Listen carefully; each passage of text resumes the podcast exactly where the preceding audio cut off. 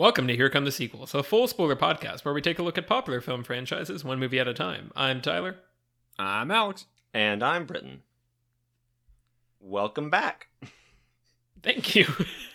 yeah, thanks, guys. Thanks for joining me on the podcast again. what our Uh, listeners don't know is every week I just turn on my microphone and, and just hope and pray that someone hears me and joins in.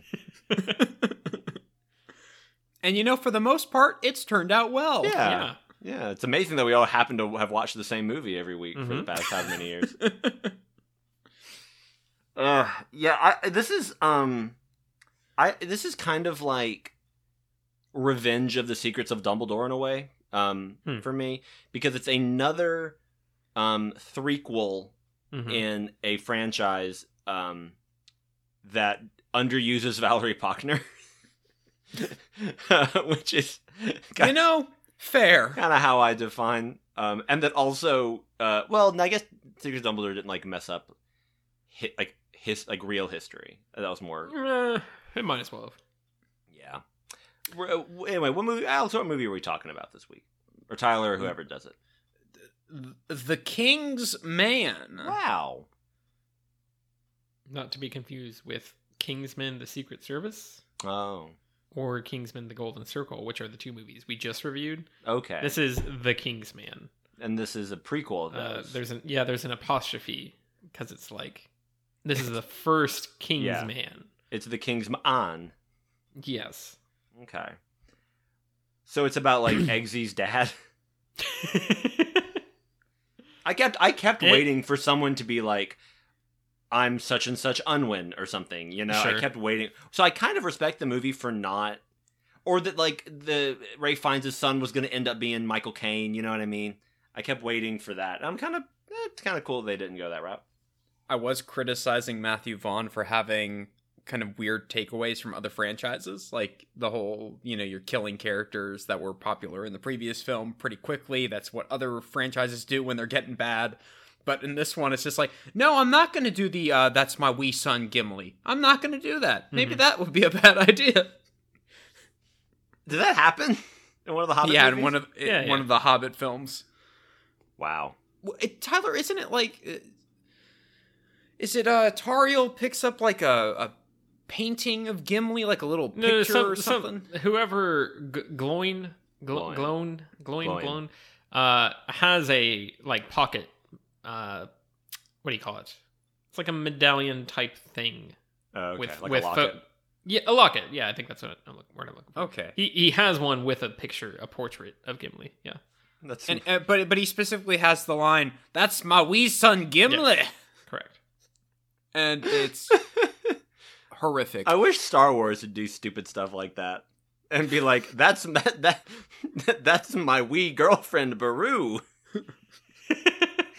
I mean, they they're- That's they have other contenders. There's, Spoilers for Obi Wan Kenobi. there's other moments. That, that, that- Uh, in the Attack of the Clones, that's my wee son Boba. kind of, kind of. Isn't that what they do though? Uh, Um, probably. I this is gonna be a weird movie. We're gonna have a lot of tangents. I think. Yeah, In this, it's gonna be hard to stay kind of like the track. movie. Yes, uh, we'll do our best.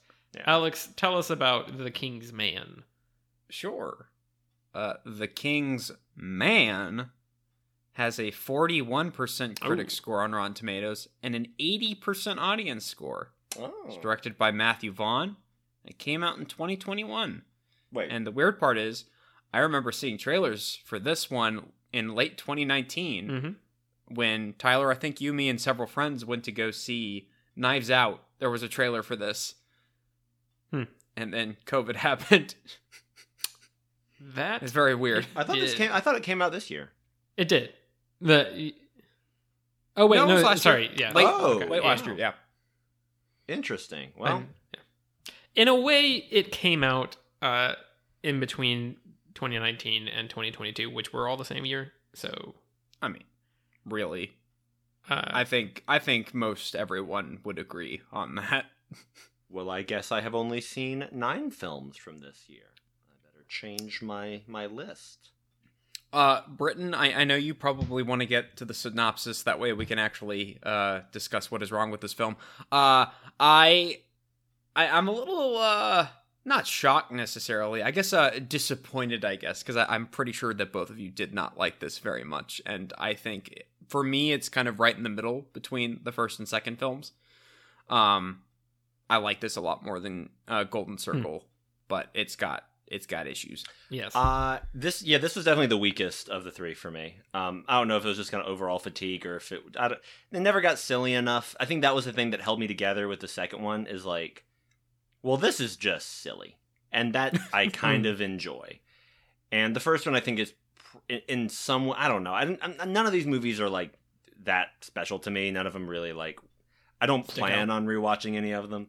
Um, but yeah, Sure. this one just this one didn't uh, didn't hit. but what is this one? Well, it's the King's Man. it's the King's Man, and the synopsis for the King's Man reads thus: One man must race against time to stop history's worst tyrants and criminal masterminds as they get together to plot a war that could wipe out millions of people and destroy humanity. And they don't, but the war still happens. I think I didn't. Uh, so Th- this movie This is probably it, a it plays good- with time. It plays with time and history. It's like an E.L. Doctorow's ragtime novel. It inserts original characters into real history in a way, uh, unlike E.L. Doctorow's novel, that is stupid. It's it's it's uh it's Matthew Vaughn's take on the Prestige. sure. also It's not World at all. War One. Yeah, it's such a biz. Yeah, yeah. Uh, so I, I think that's a good that's a good spot. So the movie plays like a biopic for a lot of Sure. it. The pacing of it is very like okay, we're skipping ahead through time. I I had I feel like right off the bat my my number one takeaway and sort of criticism is that this feels like it wants to be uh, the imitation game yeah, uh, yeah. Inglourious Basterds. Um, I was gonna say 1917, but that actually came out after this. Uh, yeah, but I, I think there's similar vibes, but that fair enough. If I, I or it didn't come out after this, but came out after they would have already worked through a lot of this movie because of the COVID delays. Oh, Um, I see. Like it came out at the end of 2019, so fair enough. Uh, maybe not that much. That one so much. Um, maybe a little Dunkirk, but like it, it, it's playing in the space of a lot of recent war movies, and I don't think it's taking away anything from any of them that makes this one special. Like it's not, it's not like putting a twist on that. It's kind of sitting along a lot of those uh aesthetic notes and like the sort of general technical approaches that you have to take when you're writing a story about like a person that takes place across 5 years or whatever. I don't know, it's it's so all over the place and and it's so unclear. It's a really weird movie to have as a prequel movie because it's so like determined not to tell you why this is a prequel movie until the very very end. Uh and so you spend a lot of time because of the fact that it's so it's you know basically 100 years before uh the kingsman that we know from the last two movies we don't understand at all like what how these characters end up relating um and there's a really confusing point to me which is that they keep immediately referring to Rafe Fiennes as your grace uh, which I don't think is what they would refer to dukes as, but he is a duke. Yeah. I guess maybe that's fine. I would think like my lord. I don't know. That's that was very confusing to me right away because I was like, is he the king? Is he the the titular king? Is Sure.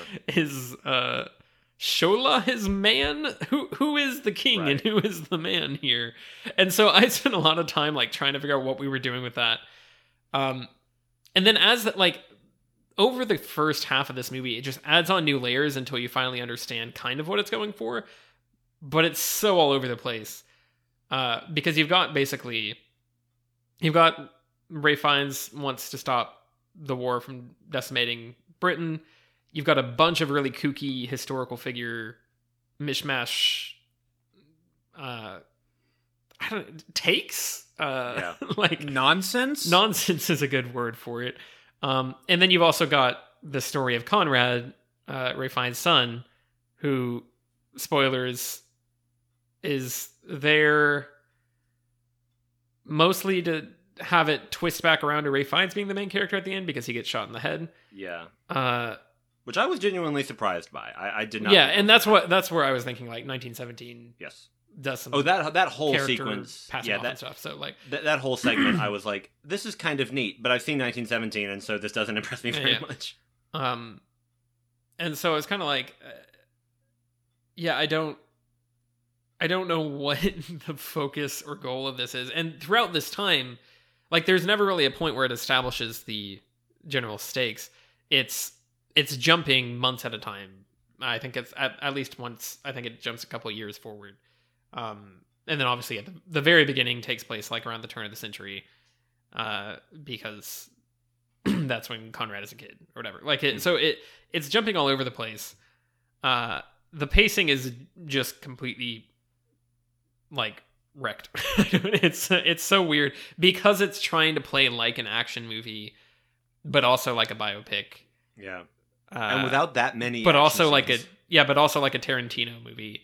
Like it, none of it is really. And I'm uh, I'm saying those those movies come to mind like Imitation Game and, and Glorious Bastards. I don't necessarily know that that's like what was on Matthew Vaughn's mind, but that feels like the kind of cultural ideas he's tapping into of like the kind of Well, movies that come out right now. Well, it's very clear just by the fact that this is a World War One prequel. We've completely bypassed the James Bond Yeah. spy parody Mhm. elements. Like this completely sucks all of that out, which isn't isn't necessarily a problem for me. But it's just like, well, what are you going to replace it with? Right. Yeah. Oh, I guess not much anything. Yeah. Well, and, and I think what what gotten it gotten its way from where I'm sitting is that we, we we've talked about, and I will have more to say on this later, about how Matthew Vaughn, at least in these previous movies, will come up with a neat idea but then not follow it anywhere. Mhm. Sure. And I feel like he doesn't. When it came to the previous two movies being takes on James Bond and being a fun spy movie, I don't think that's what he does. I think he goes, "Here's an idea, and I'm gonna go way far with it. I am just Mhm. gonna run with the idea of making this a crazy James Bond spoof." And this, he I, he, it, feels too tethered for a movie that takes a lot of liberties with history. It feels too tethered to historical events Mhm. And it almost feels like he went, "Oh, I'll set this in this time period. Oh, and what if they ran into this figure? Oh, and what if they ran into this?" Yeah. And then he suddenly got excited about all that, and then no one really stopped him. And I feel like you could set it in this exact same time period, but just not have him interact directly with those figures, and do so much of the same concepts, but not have it be about now I'm going to go talk to Tsar Nicholas and now I'm going to go talk to King George. That we're just going to focus on Yeah. You know maybe there's like a, a russian maybe it's just like rasputin is coming up with some kind of crazy or somebody who works for rasputin is coming up with some crazy weapon that they have to stop because it's gonna something that doesn't that it doesn't have to they don't have to think about the real world implications of it because it's like it's a thing that didn't happen. So it's like oh i've come up with some super weapon that we're gonna some poisonous gas we're gonna use in world war one. They wouldn't call it world war one but you know what i mean. And then they stop him from doing it so it doesn't matter that they made that up i don't know it just felt too tethered to the real world events and people Yeah.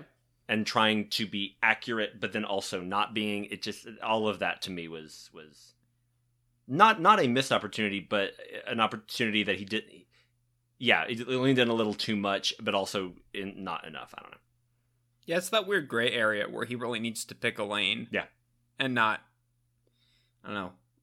In some ways this feels like he's kind of it's almost like there's like two screenwriters and each of them has a completely different Mhm. idea of what the movie is. sure Which I, I- am just going to check the writing credits.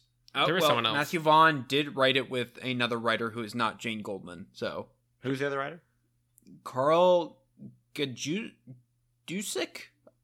I'm definitely butchering that. don't know the name Uh, I feel like so. I think maybe starting with the Tom Hollander of it all might be my man the good place to dig into this. Uh, Tom Oh, Hollander, this- Uh, just real quick. So this the the other writer. I'm gonna Mhm. try his name again. Karl Gajdusek. There's a it's a G A J D. I don't know how to. ugh. Uh, apparently he's he's basically just known for writing mediocre action movies. Like he wrote Oblivion, the Tom Cruise Oh, wow. uh, sci-fi movie, and then he wrote The November Man, which I think is like a mediocre Is Pierce that Brosnan The action prequel movie to the like, Gray Man. I mean, it may as well be. Is that the prequel to Christmas with the Cranks? That'd be good. Look, don't get me started on the Christmas with the Crank cinematic universe. You don't even Uh, know. Four Christmases. Yes. Um, Tom Hollander in The King's Man plays King George, Tsar Nicholas, and Uh, Kaiser Wilhelm. Kaiser, yeah, Kaiser Wilhelm, um, who all were distantly related in history, re- real world. Uh, but in this, he plays them all, and they're supposed to be like almost triplets in their relationship. Um, and there's a there's a scene early on where it starts kind of explain. I don't even remember who's narrating narrating this part, um, but it explains like okay, there were three cousins, and they all kind of got along because Queen Victoria kept them in line, and then when Queen Victoria passed, they all got a different piece of the kingdom, and they all started fighting each other. Um, and then that is Tom Hollander, and he has a different ridiculous facial hair in Mhm. each kind of iteration of himself. Um, did I mention he's credited with a uh, superscript three, like Tom Hollander cubed in the credit in the in credits, uh, which is cute, I guess. Yeah. Uh, and he's fun in this. He's fun as his characters. The that scene started to set me up for like I mean, A, this is 40 minutes into the movie and we've had nothing like this so far. So it's Yeah. very hard, like, whoa, okay, Yeah. what, what's this tone about? Um, but that sort of set me up for like, okay, is this going to be like really fast and loose, doing a lot of fun, silly things to explain World War One, hmm uh, and kind of like really diving into that? I would be on board with that. I think that would be a ton of fun if Matthew Vaughn was just going in here and like having this super silly uh, sort of retelling of World War One happening behind the scenes of this Kingsman prequel. Like, sure, that that I'm on board with. Um, but we never really get something like that again. Everything else is like sort of taking the characters as serious historical figures and totally simplifying what's going on with them in World War One and not really doing using them to say anything. The the big one that I want to go ahead and get to is Lenin. Vladimir Yeah. Lenin shows up in this. Uh and it's like basically they defeat Rasputin and uh our our mystery character, uh our mystery villain the big buildup that we'll talk we'll have to that's i'm just gonna put a pin in that But Um, by the way, for for folks that haven't seen the movie, I want them to look at the cast list and and use your brain. Literally use it for five seconds to think about who the mystery villain is. yes um If you've listened to our podcast, you should know who it is. That's all I'm saying. um the i was gonna say It was Stanley Tucci. stanley tucci. Rasputin gets defeated uh and then our mystery villain is i almost just said his name is almost like oh hey uh i'm i'm mad about that. Somebody else needs to make russia draw out of the war. Uh lenin go start your revolution. And lenin's like i'm gonna revolution so good man. It's gonna be the best revolution and we're gonna just like rip this like straight through russia's gonna leave it's gonna be great. Um and and it's literally like one scene where he's like yeah i'm gonna do a great, a great revolution it's gonna be awesome.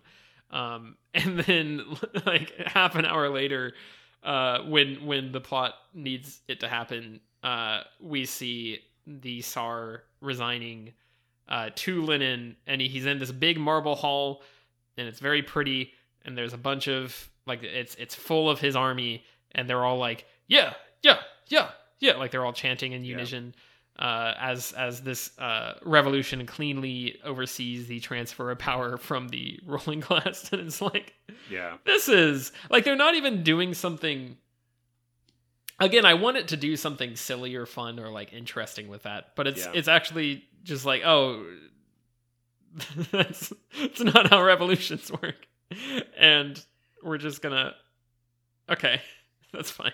Like again, it is it is like he feels like he has to attach it to these historical events, and then doesn't really know what to do with them when they're in the movie. Uh, he, I said he, I guess two screenwriters, but uh, it's weird. It's a weird thing to Yeah. happen. Uh, He's got a copy of World War One for Dummies sitting It next to him. when feels he's- like that a sitting little at- bit. He's sitting at like a typewriter. It's all he's got like a super fancy setup, but he's got World War One for mm-hmm. Dummies right mm-hmm. next to him for educational purposes. yes. Yeah, I, I and and I I agree, Tyler. I wish this movie had had just been had, had- had gone further with the silliness. Like I think what he ends up getting is something silly, not something silly, right? Mm-hmm. like Yeah. like uh, I, I think the Kingsman Golden Circle version of this movie would have Anastasia show up at some point with like a bunch of ninja throwing stars Right. and be like, "You took out my father. Now I take out you." And then she's like Yeah. in, in revolutionized Russia, Anastasia, Princess you. And then she starts That Just would like- actually be really neat. like Pride if, and Prejudice and zombieing people. And it's If- Chloe Grace Moretz. Yeah. if she if she joined the Kingsmen and like the whole like her subplot is getting revenge against Rasputin or something like Yeah, like it should be That'd be level of silliness and Yeah. silly anachronistic. This Well, didn't happen, yeah. but whatever. and like Lenin, I feel like if you're gonna make him be like the other linchpin in the villain plot, then you need somebody who's more crazy and over the top, and you need to give him more screen time. Uh, Borat. if that, I'm here for it. I think that would be good. look based on how this movie ends and that after credit scene is something else, Mhm. they may have it well as, as well have done just Borat like Yes, I think that, that would've would been not good. a- after seeing the choice that gets made it's like I, nothing surprises me now Yeah. Yeah. Well, yeah, but and it's something I don't want to say it's fun. It's it's a very comic book idea to be like my OC assembled Mm-hmm. all of the history's greatest villains. The whole time I kept thinking about this joke in Futurama where they're in like a holodeck or something like, "Oh no, it's all of the greatest villains. Jack the Ripper, Professor Moriarty, Evil Lincoln." and I kept waiting cuz when like the the mystery villain is sitting there and he's like Mata Hari, Lenin, Rasputin. I kept waiting for it to be like Evil Lincoln. Just it was it was such a bizarre, but th- that could be such a fun, crazy thing. But er, and I think Rasputin gets the closest. yes, to- Rasputin. I think, and Yeah, part of that. Rasputin should just be the villain of the movie right, Right. correct. to like And- you're doing this kind of cartoony, like it, maybe he's magic, maybe he's not kind of thing. Yeah. Daniel Bruhl, whenever he wore the monocle, I was like, ah, Mhm. we're going in the right direction. hmm You're like a crazy uh, uh, banker right now. This is great. don't don't get me started much like the last film we have tons of really really good actors and we just do nothing with them Stanley Tucci is in two scenes and says It about just- five sentences. I Correct. don't get Yeah. it. I don't get it. And he's in the Kingsman at the end. I mean, it Mhm. does make me wonder, like, just with how bloated these films come off as, and it really is just like I feel like Matthew Vaughn almost just has like a blank check, and he's just like, I just I'm doing whatever I want. This is my universe now. I know Mark Millar kind of came up with it, but it's really just mine. Um, I, I really just wonder if he just like if I, I'm just imagining like a five hour assembly cut, and he just has to cut it down. And so, like Stanley Tucci had like an entire subplot that's just gone. Could be. I don't know.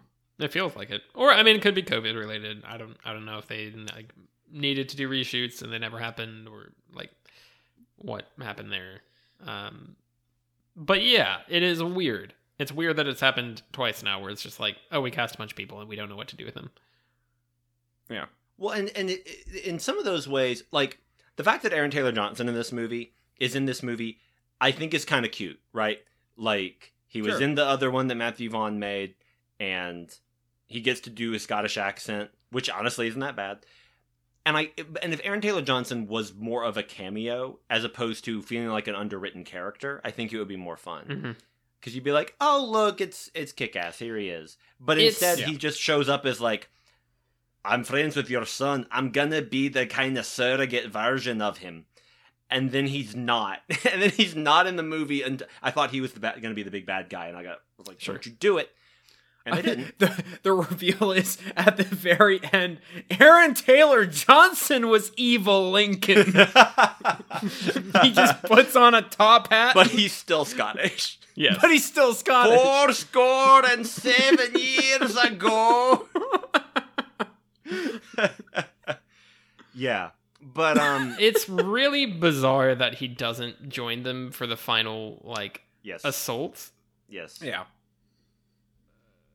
Which Yeah, again, I don't- You mentioned COVID and everything. There's so many. yeah, maybe there's be. something like that going on there, but that I- was really strange. To I me. don't think so. Like, I think the movie was supposed to release like early 2020. Like, Mm. Oh, okay. I, I think it had like a similar track to No Time to Die in terms Gotcha. of release. So I I don't think we can put COVID on this aside from it got pushed back a Gotcha, lot. gotcha. gotcha. Because yeah, they just and, and not that Aaron Taylor John. He's not like. I mean, don't get me. wrong, It's not like Brad Pitt and Deadpool, perfect cameo. Mhm. Um, but it's it's not like Sure. but it, it's I, it's not like he's this massive star, but like I I get why he's in the movie and I think it's fun and he either therefore needs to be a more utilized character in the movie or be a much smaller fun cameo as opposed to a character that feels like he's not in the movie. Um, I will say this movie gives Djimon is uh, Djimon Hounsou more to do than most movies do, Yeah. but, it's still not it's nearly still enough. not it's like, enough. It's like if, if we're going on a gradient here and most movies do maybe 10% of what they should do with him. Yeah. This movie does like 40%. Yeah, right. Like And They that meant- do- who- yeah. Not kill him off, and that made me And happy. yeah, me too. I love the idea that he ends up getting to be the Merlin. That's cool. He Yeah. has not done anything Merlin esque up until that point. Well, that's a fun. I I think that that is that moment works for me because at the very beginning, young Conrad's Yes, like, yes. "You would be Merlin," and that I think that's Right. cute. I think that's a fun. No, I, I think it's I, I, I like that, but I, I I wanted him to have more like showcase fight sequences because he can clearly still do it and he looks amazing. he, Or- he does a shirtless uh, sparring at early on in the movie, and I was like, it, it, it looks like he's still he's in Gladiator again. Like this guy looks Yeah. incredible. or he needed like a fully fledged Q scene where Yeah, he's yeah. giving him fun gadgets before Sure. the final act. Yeah, like he just doesn't get to like play enough. And I would say maybe the best underusage of him is maybe Shazam, where at least he gets a hilarious beard. like And and at least in in that that franchise's defense, he's coming back for the second one. Oh, cool. Oh, that's So- fun. I remember being kind of fun Until- in Charlie's Angels too. But Un- un- until uh until Discovery says, "Oh, we're not Yeah, releasing that." but don't worry. Yeah, there, there's a lot of weird stuff going on over there. Um, Abbott Elementary is on HBO Max, and I don't I understand. saw that. Real, quick plug. This is not my recommendation, but quick plug for Abbott Elementary. It's fantastic half hour comedy broadcast. It really is tremendous. Everybody should go check it out. It's a wonderful show. Uh, I don't know why it's on HBO Max, but is it also an- still on Hulu? Anyway, I think so. There's- Wherever there's it no people should watch it because it's a. It's just you'll have 20 minutes of a good time Ask- every episode. ask your Alexa to tell you where Yeah, exactly. to watch. Tell it to play Abbott on it. Yeah. Or your Uh, Google. I will say, uh, uh, it's talking of often underused actors. Our uh, friend of the podcast, Charles Dance, Mhm. is in the movie. Now, I, I did. There's an interesting sort of nomenclatural thing here where he is. His last name is Kitchener, and I kind of thought that Rafe Fiennes' character should be named Kitchener because his family gets put in the fridge, but instead it's Charles Dance as Kitchener, and the first. that was so good. Thank you. The I, very early, maybe two minutes into this movie, I was already smiling because Charles Dance's first line is Orlando, greeting, and then he says, "My good man," or "It's great to see you," and I was like, "Nope, I want Charles Dance to do promos for Florida. This is great." Look, if nothing else, Charles Dance got scenes where he had a lot of dialogue. He did, and, so, he, and a, I- a lot of mustache. I- uh, yeah, uh, yeah, it was very impressive. Ugh. But like, I don't know. I, I feel like I, I've seen worse uses of Yes. him, and of course he dies like halfway through the movie or whatever. But yeah. Well, and, and I'm not. I wasn't surprised. That that was something I expected. yes, it, it it does. This movie casts two of the most underutilized actors in Hollywood, or in movies, and yet they are not the most underutilized. I would say. right. Um, they use them slightly more so they can make yeah. room for other people to be more underutilized. exactly. Uh, Kitchener is also a real historical figure. oh, is he? Uh, General General Kitchener, Interesting. by the way. Okay. Or some military title Kitchener Okay. is uh, is real. Uh, and I just was looking it up because I was curious. And the in the movie they mention like I don't believe for a second that landmines sunk his ship or whatever, and that is the official story. We we now know the true uh, yeah. history behind World War One. we know Um, what the book. We know who was pulling the strings, but uh, yes, he it, Yeah. his his ship did hit a landmine. Like that was that was all like Interesting. Okay. a a real ish thing. Sure. Okay, well, I guess that's kind of a neat subversion of history. Is like, okay, there was a death in, under kind mm-hmm. of mysterious circumstances. Let me play with that a little bit. Sure, that's sure. something. Yeah, like that's more interesting to me than L- Lenin. Do do your revolution now. Well, All I right, got- I've been waiting for you to tell me I can do the revolution. All the people have been saying, "Hey, when are we going to revolt?" And I've been like, well, "Not yet, not Oh, yet." oh, The- hang on. What- the- what would I we're hang just on? we got uh, look, look. We got to make sure Rasputin doesn't get this figured out, and if he doesn't, then I, I just I just want to say there have been several instances that I can think of of some of these movies are fine, but like mediocre action movies that do this where it's like there's a villain plot and it's set in like the late 1800s early 1900s where the bad guy just wants to start World War 1 Mhm. for profit or whatever. And the two immediate examples that come to mind, League of Extraordinary Gentlemen, correct. which also has a twist villain of sorts Ah. and um the second Sherlock Holmes movie. Um, oh yeah, And I'm like, can we stop? I that's a trope I don't I don't like. I don't want that anymore. No, thank well, it's you. a very it's it's like what if we made history less interesting? What if we Yeah. like yeah. took out the fact that there's a million different players with different interesting kind of motivations and like influences, and that's how you get something like World War One. And it's just It's like not there's a big really bad guy, and he wanted like- this to happen. Yeah, it's not this situation reaching a boiling point because you've got so many different parties competing against each other and all of them are tied in different alliances and stuff. It's not a Game of Thrones situation. It's just guy is playing both sides for fools. Yes, I don't. Uh, ah, it's, yeah. it's it's kind of lame. And- and- and- what's what's even worse about this one is it's not even like he has like super grand ambitions. Yeah. He just wants England destroyed. That's it. Yes.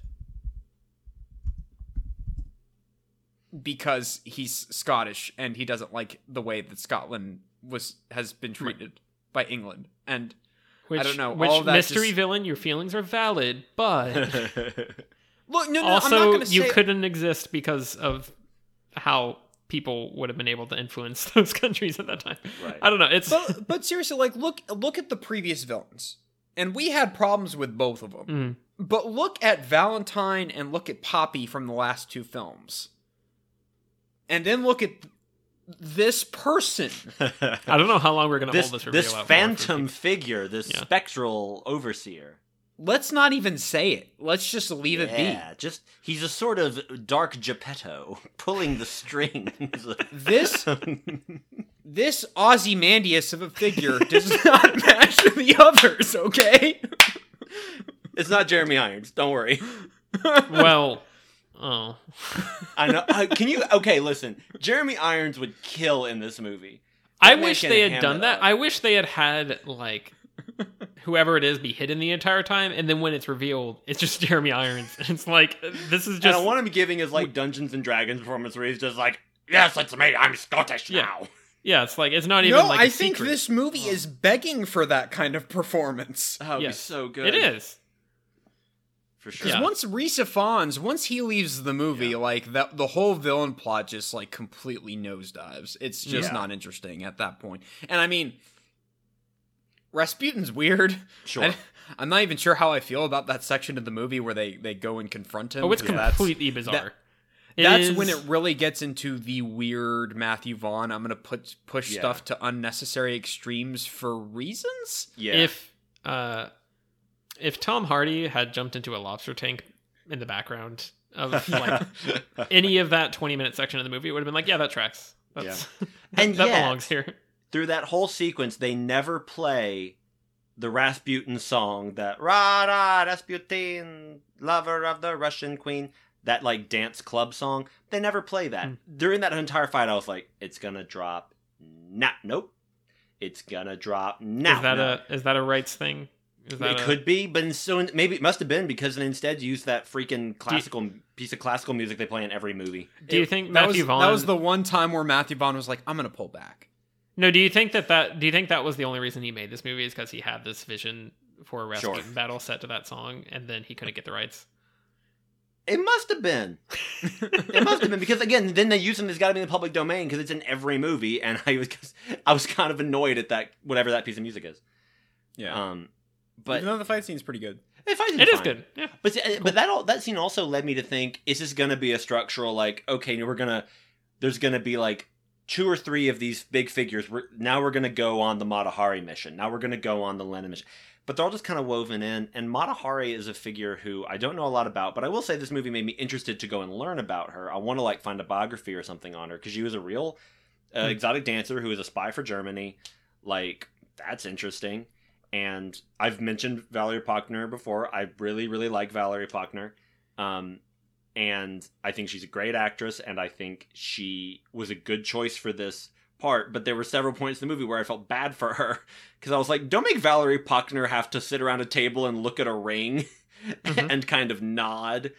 And, then also, uh, seduce Woodrow Wilson through a And weird black and white camera. and I don't even know if that was actually her or a stand-in. I don't know. sure. But then she has the scene where she and Rafe Fiennes are kind of flirty, and I was like, okay, I like this idea of these two who who can both they can both bring the sexy dangerous thing. They both Mhm, have that sure. that in their in their uh, their uh, skill tree.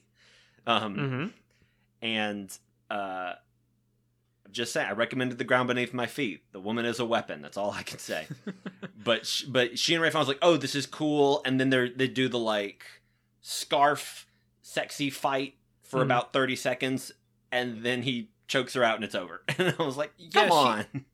yeah, that felt that felt like it could have so easily been cut out of the movie, which was Yeah. which is weird. Like I said, I feel like there's a lot of stuff that's got to be on the cutting room floor. I feel like she's probably got like an entire subplot weaved throughout the movie too. Yeah, because I feel like, and that's the idea that she is an exotic dancer who is also a spy and is now in an action movie. To me, that's a clear like dance fighting, right? That's a clear. You have her engage in some like dangerous tango, although the tango is already so dangerous. I would tell you why I know that, but it's much too much to describe. Um, the forbidden tale of the forbidden steps. Um, but uh, she, I feel like that lends itself to that. And I don't know if Valerie Pachner is a, is action training or dance training. I don't know anything about her, but that seems like a, a, a clear uh, path to a cool fight scene in a movie Right. like this, and it's not.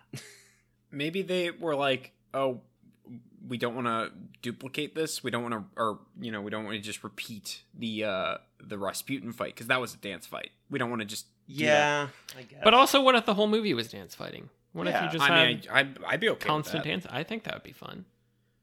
and to to get and that that that leads into Stanley Tucci as the American ambassador, who's not Yes. Colonel Sanders. What if he was though? That'd that would have been great. it was like, well, here we are, eleven men united, kind of a herbs and spices. we are the secret recipe to global peace. I say, I say. Because it took me a minute to be like, is that that's Stanley Tucci? And then he doesn't. I don't know. I don't know why that bothers me so much that Stanley Tucci got a paycheck. Yeah, I, mean that's you want to see an actor you like do things. I know! I think that's. I think that is completely justified. that's like how a I feel goofy about a lot of it. Come Is on. like, what are they just like just showing up so they because Matthew Vaughn likes them and he's like, hey, Sure. what can I pay you to pop up in this movie? And they're like, sure. Yeah, got a weekend. Yeah, like it's it's so weird.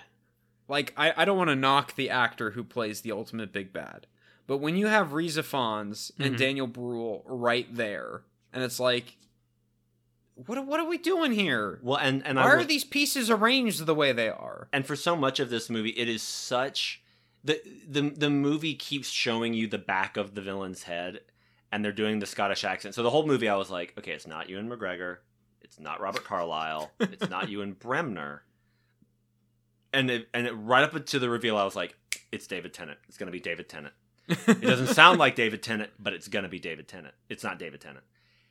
But the movie was shooting in a way where I was like, this is gonna be some crazy cameo. They got Sean Connery, they reanimated him. like it's gonna be some crazy, or it's gonna be Vin, like Dwayne Johnson. It's gonna be something insane, Dwayne Johnson with a perfect Scottish accent. right? It's like, yeah, it turns out Danny DeVito's not really in my wheelhouse, but Scottish. got He that? learned I his got that lesson. on me. He was like, I'm gonna step my accent game up Yeah. next go around. got his Rosetta Stone tapes. He's he's on the set of Hobbs and Shaw going, I am the shepherd. The shepherd of the flock. Uh, they also kill a goat in this movie, and I didn't like that part. Yeah. You know. Oh, every scene with the bad guy, like d- doing like the Spectre base, Yeah. like round table thing where he's threatening everybody and he's giving them decoder rings and he's like, "I'm gonna sacrifice a goat" or whatever. Yeah. Uh, and all of it felt so perfunctory, and I'm like, "All right, what? What is the point of this?" Yeah. Good looking goats, though. yeah. Sure. They Aside they, from they like help kill you him have at to the check the box on the villain has a plot, Right. which I feel like Matthew Vaughn should be above that. Mm-hmm.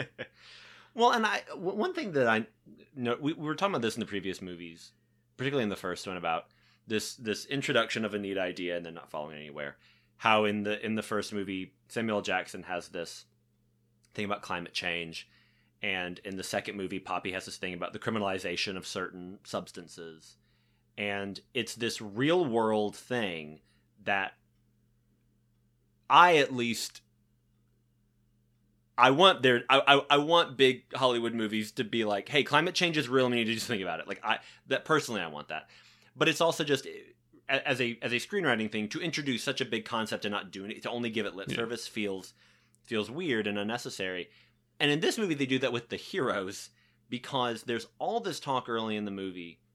Uh, well, kind of throughout the movie, but it really lands early in the movie where Rafe Fiennes is talking to his son about a lot of wealthy people we hide behind our status we got to this level of privilege and luxury our ancestors got to this place by killing by colonizing by invading it was a terrible thing but that's why we're here and so we shouldn't hide behind that our wealth and our luxury we should use that to help people and i was like oh i like that like i agree with that from a personal standpoint but also i like that as i want big hollywood movies to confront that stuff and I like that.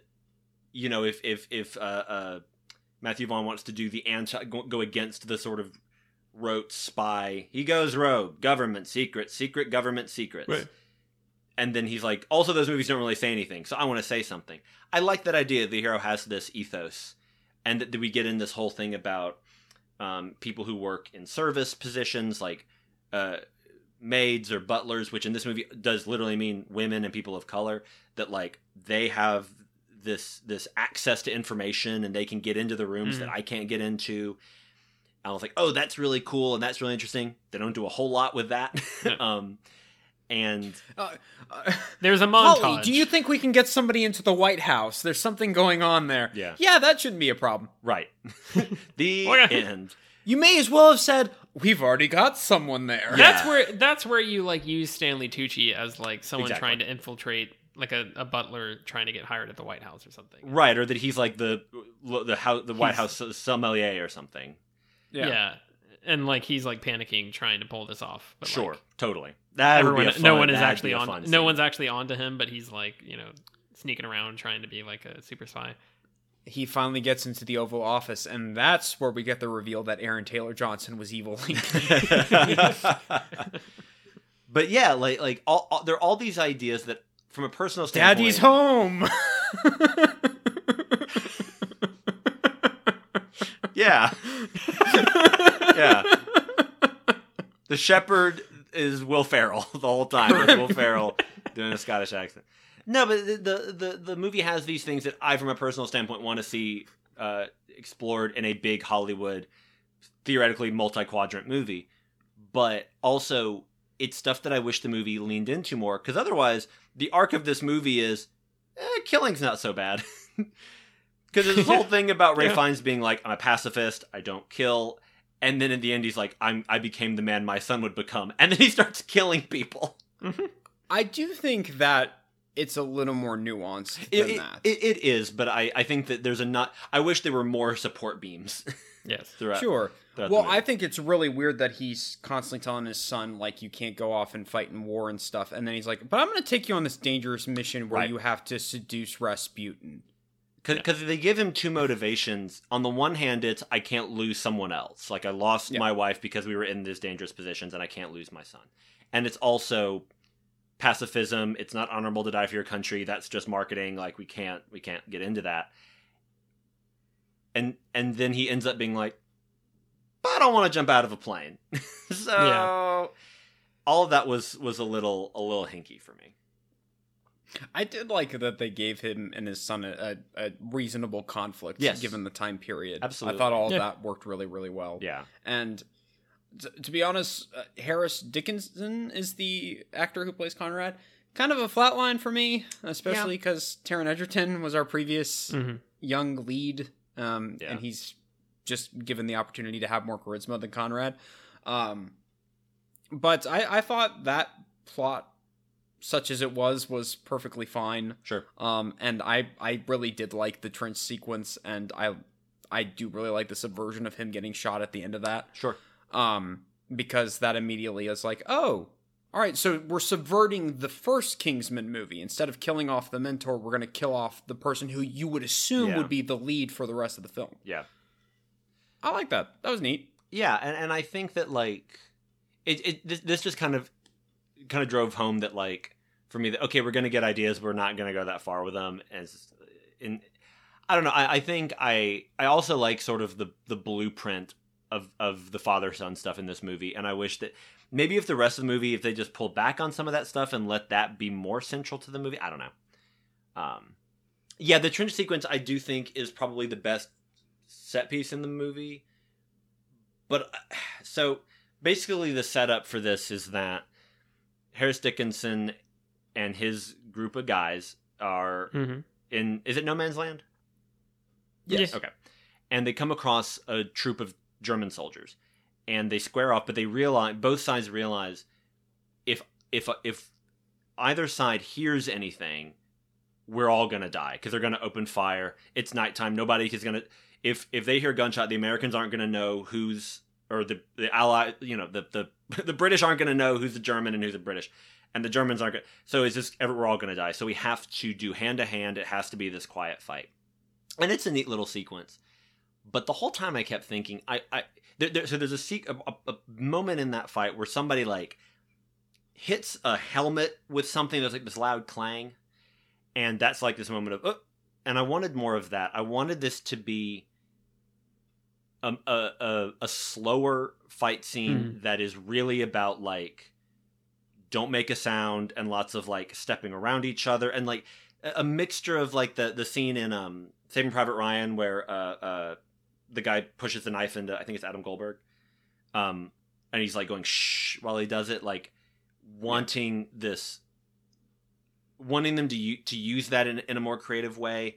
And like the the show on Apple TV Plus See is not a I don't think it's a great show but they do a lot of really neat action quote unquote sequences that you know, all the characters in the show are blind where the audience is fully aware of like oh there's that person behind you and the way they stage those sequences is really creative setting up the circumstances under which they have to fight silently. And i kind of wanted a little more in that sequence instead. It's just like they can't make noise. Here's hand-to-hand fighting. And and the hand-to-hand fighting was still good but i wanted them to use that circumstance a little more to kind of flesh that out for me um, but that may just be a britain thing I think I was just happy that there was like a steampunk sure uh, German soldier who was like screwing knives onto his Yeah, hands. sure sure sure It's got like this little gauntlet thing. It's like, whoa, that's Yeah, no, that is Okay. a good a good little uh, mini boss. hmm What was the, yeah? Uh, what was the guy uh, in is it Force Awakens who goes traitor like he's a Yeah. video game character? Yeah, like that guy. I did have some Call of Duty vibes from Okay. some of that. I feel like it's a little bit the way Yeah. it's kind of staged is is very You're Yeah. not wrong. clean for World War One trench fighting. Sure. Uh, but I did like that after that, um, Conrad, he ends up finding the German soldier who was a turncoat spy trying to bring back information. He ends up finding him. Um, and he, he there's like a very, very nice moment where he's like crying and the guy's Yeah. holding on to him. The guy's lost a leg, Mm. but like Conrad's crying. It's a very interesting visual, and he's like, "Yeah, my dad was right. This was a bad Mhm. idea." Yeah. I don't know. I like that. I liked all that stuff. Yeah. That played for me. Yeah, I, I do think a lot of that stuff is the strongest in the movie. It wasn't strong enough on its own for me, but I do think it's strong within the movie. Yeah, and I don't know, just the tonal whiplash of um cuz that happens real fast Yeah. after the whole Rasputin sequence. Do we just want to talk about that? Cuz that's Rasputin? eh, I, there's I- a lot in there. I don't. uh, It's. I feel like I don't have a lot to say other than recounting what happens because I don't know what I just like watched. Sure. Yeah. Uh, but the a, sequence of Rasputin healing Rafe Fiennes' leg is one of the weirdest things I've ever seen in a movie. yeah. He he eats a poisoned pie and he vomits it up. Uh, and I did actually like that bit. Yeah, I mean it's fine. It's just like weird. It's not again. It's not like I don't have like a take on any of this. It's just like he he's licking the scar on Rafe Fiennes' thigh uh, to try and get the blood flowing again. Well, it's supposed Uh, to play as like potential sexual hijinks are happening Right. because you've got Conrad and Shola on the other side of the door, and they're like, "What's going on?" Because they're hearing, they're hearing Oxford, uh, the Mhm. Duke. They're hearing him like moaning. And it's, like, ah, it's just ah, it's very, very not funny. Yeah, No, yeah, it's it's weird. I will say there's a line where they're at a party or something. Uh, Rafe Fiennes his surname is Oxford, and he says, "We're going to be Oxfords, not rogues." And it's like I get it. It's like in the first movie where they said it the other way. Mm. That's cute. Oh, in the fir- uh, in the first movie they say Oxford's not Oxford's not. Oh, and he says we're going to be rogues, not Oxfords. Is that it? Yeah. Yeah, that's it. Okay. Okay. Well, they flip it, and it's cute. Well, but it's like he's saying they're saying Oxford's not brogues like the shoe. And- No, Yeah. I know, but in this movie they flip In this it. movie, he does a pun. He says, "Tonight we're going to be But- rogues." No, but that but that confuses me because clearly that's like that that must get passed down.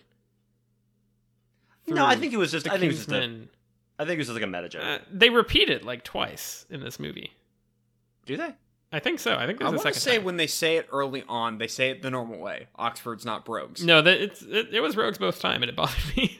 All right, well, never mind. I and that's, I don't- I didn't and that's why I was like, I wanted to Look, we already because established that Matthew Vaughn's willing to retcon and just change Sure. things willy nilly. It- It's whatever. it bothered me because I was like, so Oxford's not brogues was Colin Firth's uh, secret passphrase to like make let Eggsy or let whoever he gave the whatever he gave Eggsy uh, that had a phone number on it to to make sure that the Kingsman tailor person who picked up the phone would know that this person knows like about the Kingsman. Yeah. and like that's supposed to be the passphrase and like colin firth has a big like feeling about this. He's like yeah brogues suck. We're oxfords.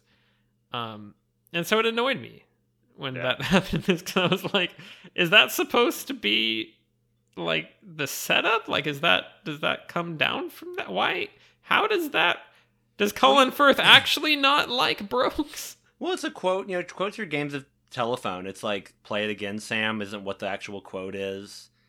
Uh, you know what I mean? It's just like it's evolved over Darth time. Vader does not actually say, "Luke, I am your father." Yeah, you know, it's it's just sort of the way uh, language changes over time. i assume that's what matthew vaughn was going for Yeah. He's a thinker. Also, I think it's just like a meta joke. can we But talk yeah. about matthew goode Uh, I mean, oh, you mean like the minor character who is who is he? Is he Morton. Morton? He's so I Morton forgot. Here's listen, a who. I forgot, and I said who at one point in the movie because I forgot Matthew Goode was in the movie Mhm. because he is King George's like valet or something or like his buddy or is he is he Charles? he's working with Dance's? kitchener yeah Okay, Yeah, Matthew Goode is a thin man with large eyes who is kind of creepy on the and- crown. in the role of Morton, he has the very like uptight, stock Yeah. British soldier. Uh, yes, sir. We are we are about to supply the weapons here, sir. You know, he's got that Yeah. type Mm. of voice. Very rigid. Yeah.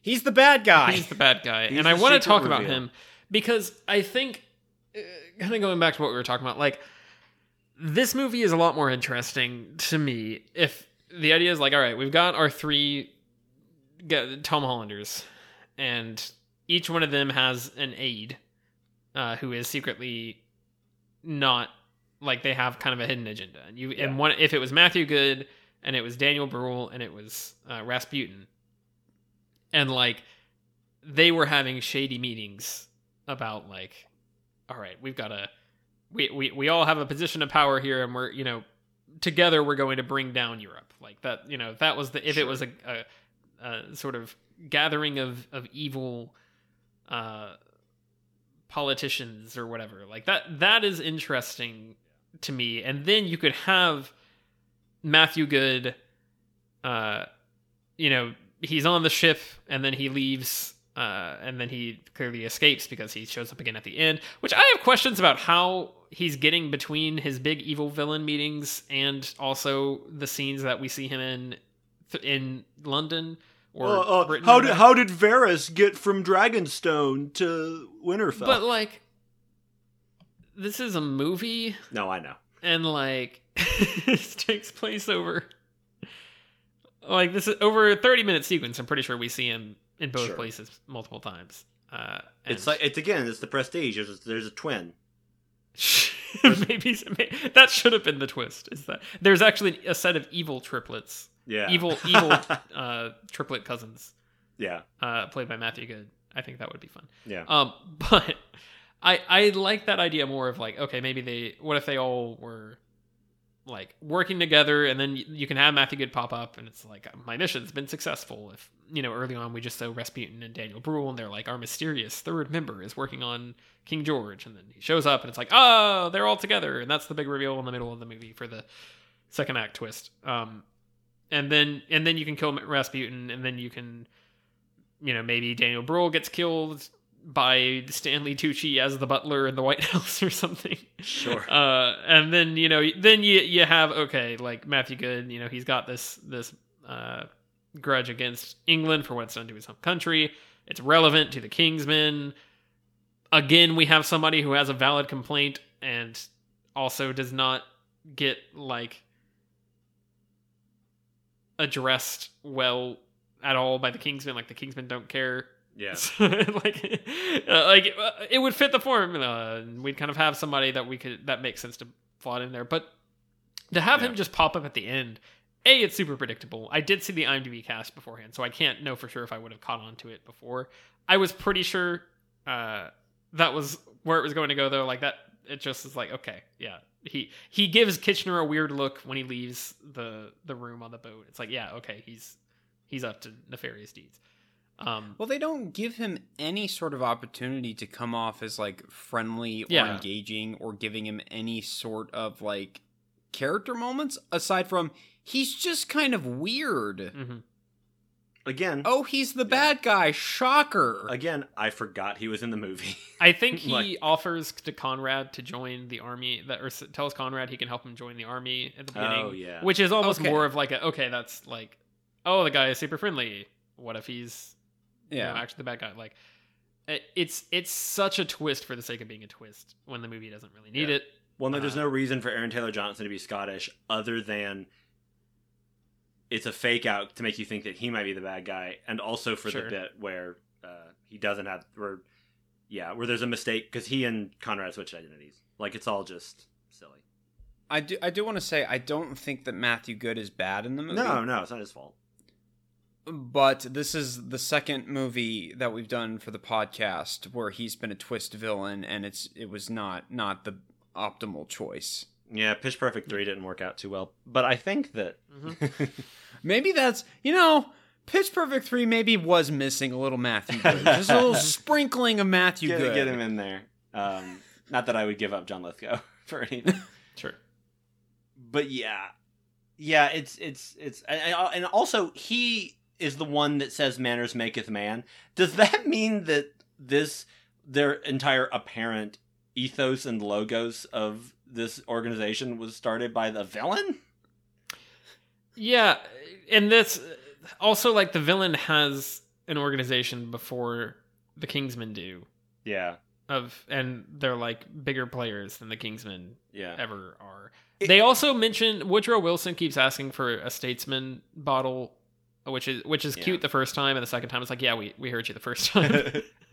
But like him, him saying "manners maketh man," and then the king's been using it. That's like if Dumbledore's army said, "I like snakes" or whatever Voldemort's big quote is. I don't know what his kind of catchphrase is. Voldemort's famous, uh, I famous rallying cry. Yeah. Yeah. I'm, I'm I'm pretty sure I'm pretty sure Voldemort's catchphrase is just Harry Potter, I, I guess like the which Sloth- I mean you could probably you could probably ascribe that to like half the characters Yes, in the Harry sure, Potter yeah. universe. Harry, Harry. But yeah, I, uh, I that was weird, and it's I, yeah, it's like after he killed him, Rafe Fiennes goes, "Manners maketh man." I I'm gonna use that. Thanks. Huh. thank you. Uh, credit, uh, give artists credit artists for their work. That was uh from quote credit The- at Matthew Goode. At the guy who started World War One. Yeah. Uh, I almost feel like that that needs to be like a running thing through the movie where it's like it's almost like on the family crest or something sure. of like manners maketh man and then like Rafe Fiennes has to tell his son like yeah, yeah, yeah. oh that that that's actually a lie like that meant nothing to our family before Right. but i'm trying to actually make it into something Yeah. and then It- at the end of the movie after all this stuff has happened and he's lost his son uh, do they give him a name other than morton Uh, I think Probably I don't not. think so. Matthew Goode. but when they're having their duel and he does say that it's almost just like trying to dig at him it's Sure. throwing it back in his face like it's, it's something like that instead of yeah britain if it is just like a retcon of like oh did the bad guy just come up with that Yeah, right. It, Yeah. It's like it's like if uh, you watch Casino Royale and Le Chiffre goes, "I'll have a, a vodka martini, shaken not stirred," and you're just like, "Wait, and then afterwards, James Bond's like, "That does sound pretty good." wait, what?" Did I try that? Actually, hmm. Oh, okay. All Or right. if that's a real Spectre move to say Blofeld was literally behind everything, including the catchphrases. in the beginning of War when uh, Frodo and Sam are trying to sneak into Mordor, they overhear some of the orcs going, "You know the stories that really mattered."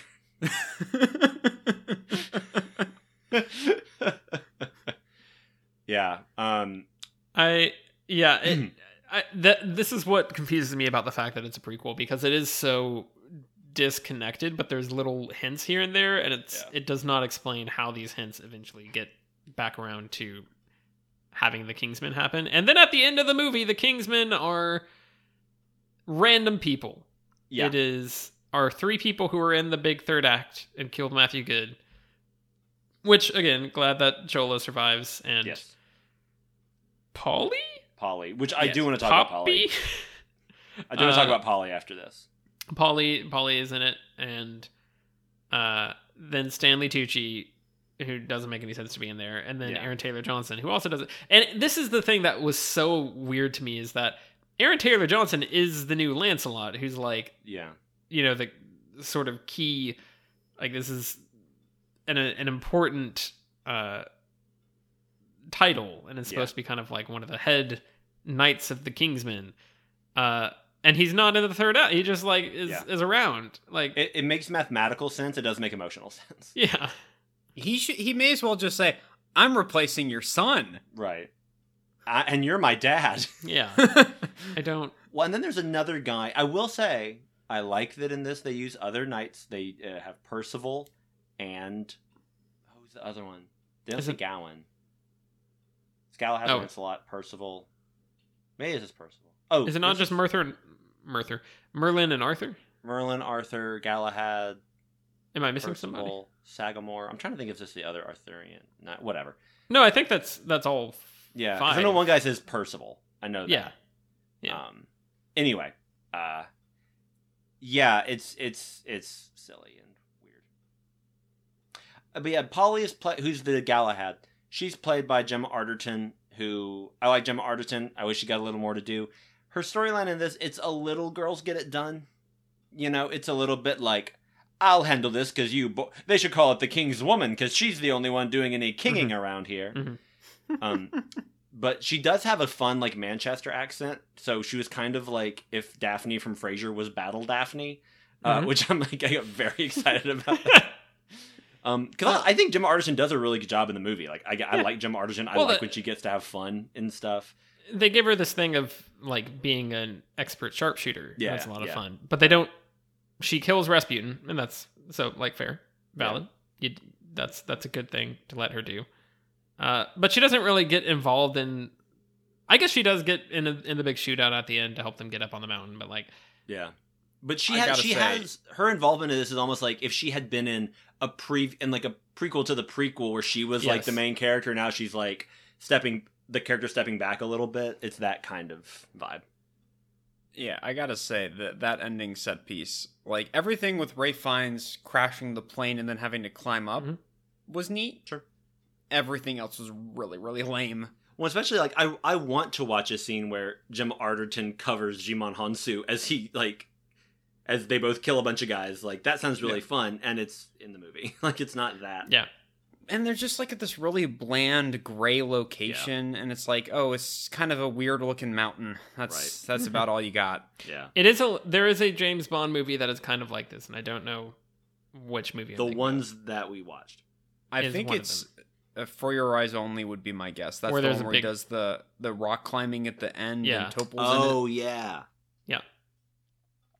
And I want to say that was they did it at some location. Um, it was like a religious location, and the people living there were like, "You cannot film here." But they and they They took were it like, court, and they were like, sure "Yes, you thing. can film here." Wink. These aren't cameras; they're giant shoe boxes to carry our big shoes for hiking. which we look through to make sure they are good. yep, these shoes still look good. What was that, Topol? Uh, Uh, movie magic. Love movies. correct. Yeah, that's why we're here. Love cinema. I I do also feel that once again, kind of kneecapping themselves with the the Bond parody elements and just like the fun spy stuff. The the most outlandish gadget that they have is a sword that also doubles as a gun. Yeah, It's really lame. and not even in like a cool Final Fantasy VIII Gunblade way. sure, Mm-hmm. it's Yeah. it's just Um, kind of lame. I think you're mistaking the m- most useful gadget, the parachute, Yes. which is a device that enables you to jump out of a plane safely. that was kind of amusing. No, I it's, not, it's cute. Look, I liked how they set up at least at the beginning that Shola did not like flying. So Yeah. he when he's just like, "No, I'm afraid I'll I will mess this up. I am not going to do it." And then uh Oxford's just uh, he says, "Oh well, I guess I I you know I should be up for doing something that I would right. ask Yeah. you to do." I like all that. Yeah, yeah, Have that, that we- worked. Yeah. Mentioned The plane crash itself is actually really well done, and visual effects wise, I Sure. think is seamless. Like when it's like nose diving and he's stuck in the wing, I thought all of that looked really, really Mhm. good. Like I could imagine like my mind being blown seeing that on like IMAX. I think that'd be really neat. Yeah, there's some there's some pretty I think shots in general. Like there this movie does have a lot of good looking stuff in it. Um it's it's not always again because of the like and that was something that really threw me off because I want to talk about the introduction real quick. Uh the introduction has these big sweeping shots of the South African landscape. Yeah. Uh which again that's like that's what you do with a historical movie typically like the way it's shot feels and um, some of that's probably like matthew vaughn trying to evoke the language of like w- world war movies Sure, sure. in general um but also there is a uh concentration camp in south africa at the beginning of the movie and they visit it and that's no one really again talking about just like putting stuff out there and then being like yep that's there and then people Yeah. you know kind of being like matthew vaughn what what was the what was the plan there did you have Yeah. something to say about that it's like not really Like that. that Nah, crazy, that right? was that was odd. I thought that Yeah, was a fe- weird place to start us off. It really feels like Oxford needs to use that against Kitchener at Yeah. some point and be like, I'm not actually going to work with you and I don't trust you. And this is partially why I'm starting Kingsman, is because men like you in these positions do this. do yeah horrible cruelties like yeah it's like why he doesn't even really he he He says has like one token remark about it and that's it. he says something that's like what you would say or what a character would say if uh they showed up and construction was way behind on like a- Yeah. their big new building they're like looks like you haven't been doing a very good job of keeping things moving it's not it's not like oh hey you're this is uh this is some real uh human rights violations Yeah. and uh also murder to build a new. what are you doing uh, here We're working to build a new uh, uh, part of the fortress, a new set of tents in the northeast corner. Well, it looks like they're really making good progress. yeah it's it's basically Lame. that it's weird Yeah. Looks like you guys have been concentrating. Oh, That's what Morton said. yeah. Yeah, it's gross. and that's pretty much all i have to say about the movie That's the whole movie. I think That's we did fair. it. Oh, they also Uh, show us the assassination of Archduke Ferdinand. Oh Uh, yeah, and it's that like was. pretty like down to the wire, down down to the wire, down to the detail. Like Yeah. again, kind of the World War One for dummies, but like it's it is Yeah. like a direct like representation of like how he was assassinated like with the assassin like missing the first bomb and then like of course they have uh uh Rafe Fiennes our main character they have him throw the bomb with the umbrella to the next car so that the bomb doesn't kill the archduke uh instead of it just being like a guy uh, or maybe even just like missing. I don't remember what actually happened in history, but Yeah. Um, and then he's like getting a sandwich, and the Archduke happens to come by, and he's like, "Oh, it's my chance. It's fate." Like that. That all happened, and so that's it's a weird like it's almost like that was a moment where he was just like, "Hey, I just want an excuse to like make a cinematic version of this." it's it's a little like again the the swerving between like we have to do this exactly the way my history book says it does versus sometimes being just totally wild and not really caring at all for it. it. It's a strange line that is being woven. Yes. Um, I think the last thing we should talk about is the mid-credit scene, where Yes. Daniel Bruhl is talking to a person in front of a big vault. I think it's Lenin. Yeah. Lenin. He's talking to Lenin, and he puts in his monocle. So I was like, "Oh, this is gonna get fun." Mm-hmm. And he's like, "I think I found a new person to carry on the shepherd's cause." And this guy comes in, and I was like, "I don't recognize this actor. I don't care. Honk shoe, whatever." And this guy has like a big, uh, kind of long mustache, and he's and they talk, but da, da, da, what's your name? And you see the guy kind of go rigid, and you realize he's clicked his heels together, and he goes, Adolf Hitler. And then the movie's over, and I fainted. and it's not getting a sequel. I was like, what? We will Even- never get to know what. Also, the where... actor says it like he doesn't want to admit that he's playing him. He's like, Adolf Hitler. well, even even better than that, they Uh-huh. have a setup beforehand. They're showing um the czar's Yes, they do. family getting yeah, killed yeah, by, yeah. and I guess Hitler was an assassin. Right. Yeah. yeah, Uh, Hitler is the real gray man. Yeah, that is. I would be fascinated to see Matthew Vaughn navigate that in Yeah. his his next. Uh, also, King's now he's movie. locked into doing a crazy movie where he's already cast an actor as Hitler. They're not. He's not going to get, you know, John C. Reilly to come in there and be like, "Oh yeah, it's me, Adolf Hitler." Like, Yeah. It, it really does feel like um was it Crimes of Grindelwald? Was that the second one? Where it's like, why are you dragging World War II I into know. Yes. this? yeah, Yes. Why why are you doing that you to didn't have to, Joe. You didn't have to. Yes. Uh, Are we are we really going there? uh, This is so, So- stupid. so in terms of if we're looking at um the mysterious man who was never revealed from the end of Amazing Spider-Man 2 Mm. uh, who was who was gathering all the villains. Sure. Um, uh, Sinestro and Adolf Hitler. how how how do we rank those? Where where where do we land on cliffhangers that are never going to happen? Uh, because this I think shot right to the top for me. This was like, oh you you just swung for it, and like, I I want to know the reaction of the like the the focus group or like the Yeah. the investors. Uh, not so much the investors, because they wouldn't really be, but like the executives, you know, like the producers. What are they thinking when when you when they're watching this film you've made, uh, screening it for the first time? Sure. And then they're like, "Oh, what did you do with this end credits here? You thinking a little franchise action? All right, all right. Uh, So there's Matthew, o- so there's ostriches in the real world now. Is that what you're suggesting? pretty much. yeah, I don't uh, remember the other two examples you gave. I know they happen. I just don't, I don't remember Hmm. those movies. So yeah, this is the best one because it's like suddenly there's Hitler,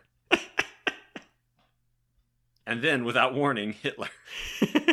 Somehow Hitler has returned. oh, Uh, yeah, it's something. Alex is thinking. Oh, oh, he's Alex- gone into his Alex amazing. researching. He's going into his Amazing Spider-Man two fugue state. Is that where they play "Home" by Philip Phillips or whatever? Yeah. On loop. I am. I, I'm trying to think of uh, anything that would be up for consideration in terms of like that was really lame. Um, the after credit scene of X Men Origins Wolverine comes to mind. That's um, Is that Deadpool? That's Deadpool? Yeah. Okay, Deadpool like coming out now. He can speak. Well, he's been decapitated, and his lower, the lower portion of his body, like shakes his head awake or Mhm. something, and he just looks at the camera and goes, "Shh." See, It's really Yes, lame. Uh, it's supremely lame. That's I will brilliant. count Deadpool as following up on that though. Uh, Sure. just because they do make fun of it. So like that at least and I guess they make fun of Sinestro too, but like well they make fun of Green Lantern. They still don't really address what if Sinestro just showed up as like the next DCU villain? Like what if what if that was what Discovery was like, "Hey, I think it's ti it's been 10 years. I think if we bring Sinestro back, we can get kind of like a prequel effect going, like a Star Wars prequel effect and everyone's going to be like on board with it now." Let's Yeah. try it. Let's have him be the big bad. But You know it's, what? it's Sinestro Let's as a bring back. Mark Strong. Let's bring back Mark Strong. But he's He's playing the best part of that movie. But he's playing Sinestrito when he was a small boy, and he and he hates space dust because it gets everywhere. Correct. Uh, For some reason, I'm blanking on after credit scenes. You'd think I, I well, would mo- like a, a be lot able of to immediately pull that from my brain. I mean, specifically, like to have an after credit scene that sets up a sequel that you never get, you have to Sure. really like. It takes a certain level of commitment to the bit that that we don't see that often. So that's why I'm like, I think in terms of ones that just get totally dropped and are never going to get picked up again. Uh, those are what spring to mind, and I think this is the cream of the crop. No, it's pretty But- good. I don't think Amazing Spider-Man 2 is technically an after credit scene. I think that all of that is, it is, actually within the Either movie. way, that's that's There's fine. an after credit scene in the first film with that character that you're talking about, which ironically also that? has Rhys Ifans. But Rhys Ifans is the Oh, shepherd is of all where these he- uh, of all these movies. Wait, wait, sorry. Does the first Amazing Spider-Man have the thing where? no, that's Fantastic Four. Okay, does the first Amazing Spider-Man have the thing where the man with the hat or whatever goes and sees the lizard in jail? yes, that is the first one, What? first film. what happens at the, at the end of Amazing Spider-Man Two? It's just Uh, the the the same fight. guy goes to see Dane DeHaan in prison, Okay. and Dane DeHaan's like, "Yeah, Sinister Six, do it," and that's when uh, Paul Giamatti gets Rhino Mech. Okay. Okay. All right. So. I'm, I, I will count that as a, uh, and that was a kicking the can down the road from the first end credit scene, and then okay. Precisely, But still, that is absurd. Um, yeah. I knew I this at like- some point, but I, I do feel like every five or six episodes we circle back to the Amazing Spider-Man movies, and Tyler just has this whole spiel of like, "Wait, what happened again?" Because I feel like there was some episode where you're like, "Wait, that that came out like a decade ago." Yeah. what? Uh, Can I count the the uh, the nightmare sequence at the end of Zack Snyder's Justice League? Oh, Because yeah, that was God. pretty bad. yes. Yeah, but it, yeah, but it's not like it, it doesn't make me happy. Oh. Does Suicide Squad count? The movie, When- the whole movie. Yeah. Neil, Win- yes, it really is an after credit scene that goes nowhere. Um, but when uh Bruce Wayne talks with Amanda Waller and he basically like threatens her, and it's like, where's this going? Oh, w- nowhere. I'm thinking of like. I think when you reveal a character Sure. and at the as a cliffhanger at the end, or like you set up like this is clearly what the plot of the next. Yeah, I guess if we're being if we're being truthful here, we could throw a Doctor Strange in the mix there because we hadn't seen uh, uh seen our the the six one six Mordo uh since he said he was gonna go kill all the wizards. So I kind of I kind of push all the the MCU movies to the side. And But this is like, one. That's, maybe Yeah. if, maybe at some point they'll address it. But this is one where we have not. Seen well, I mean, I I would argue. I mean, I guess we'll find out when we watch when when it's Morbin time. But uh, the Mm. end of Spider-Man: Homecoming, the after credit scene is Michael Keaton talking with Michael Mando right. and him being like, "Oh, I don't know who Spider-Man is." Yeah. And then we never see him again well, I think that un- until it becomes Morbin time. until it's Morbin time. Yeah, but that's Yeah, like excited based on what I've heard, will then become the worst after credit Okay. scene that we've ever seen. so. I'm yeah, so I'm looking excited for forward that. to the tease for Morbius two. That will get set up there.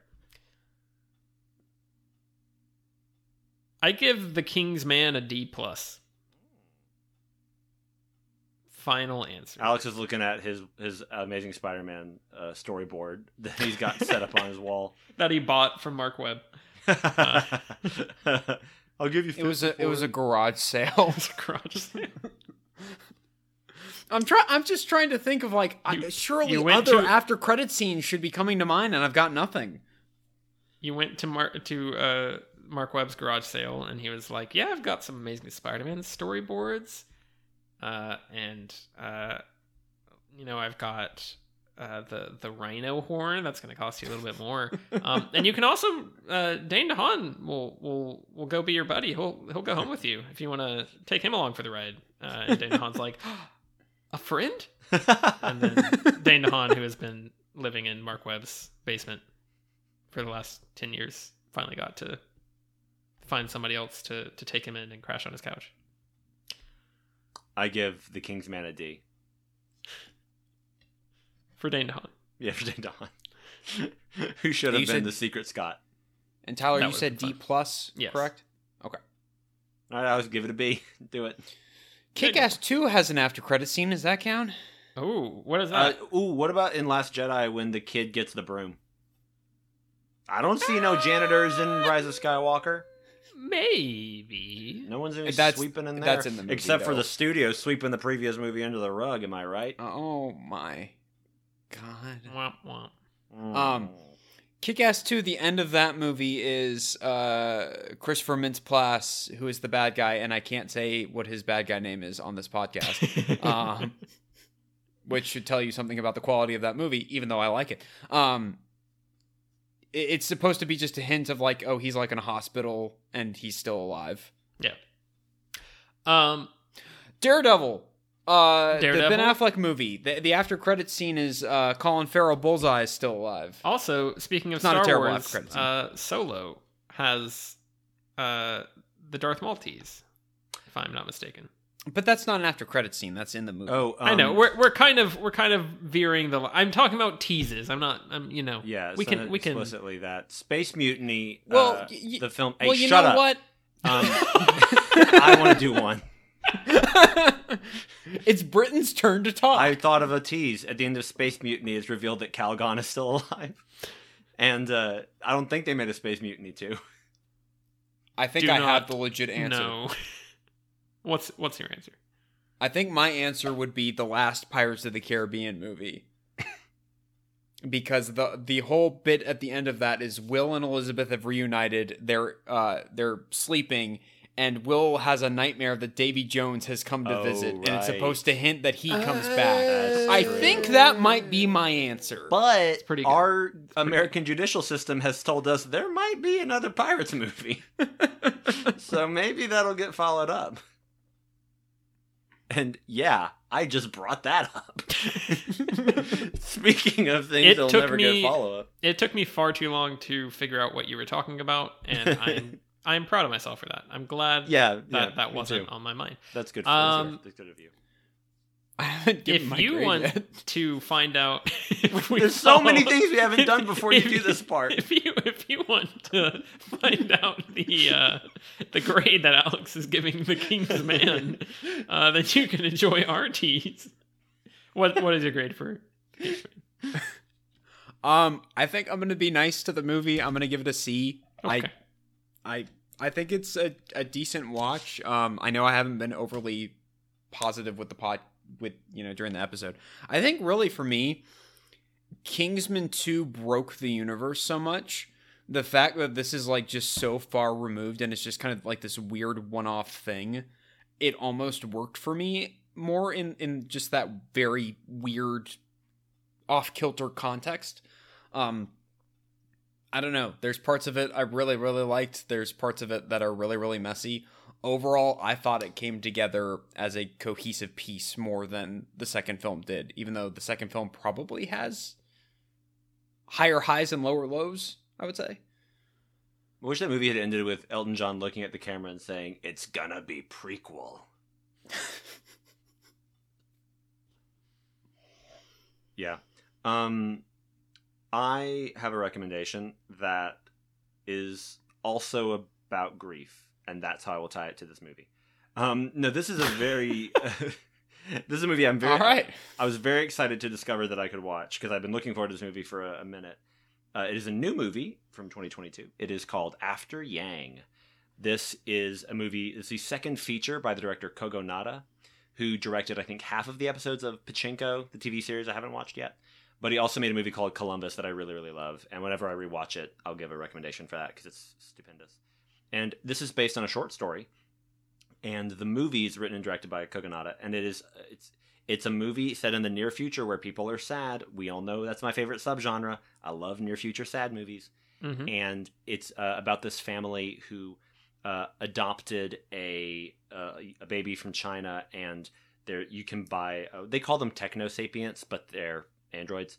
Who uh, this particular android, uh, whose name was Yang, his purpose was to help connect uh, this child to her Chinese heritage.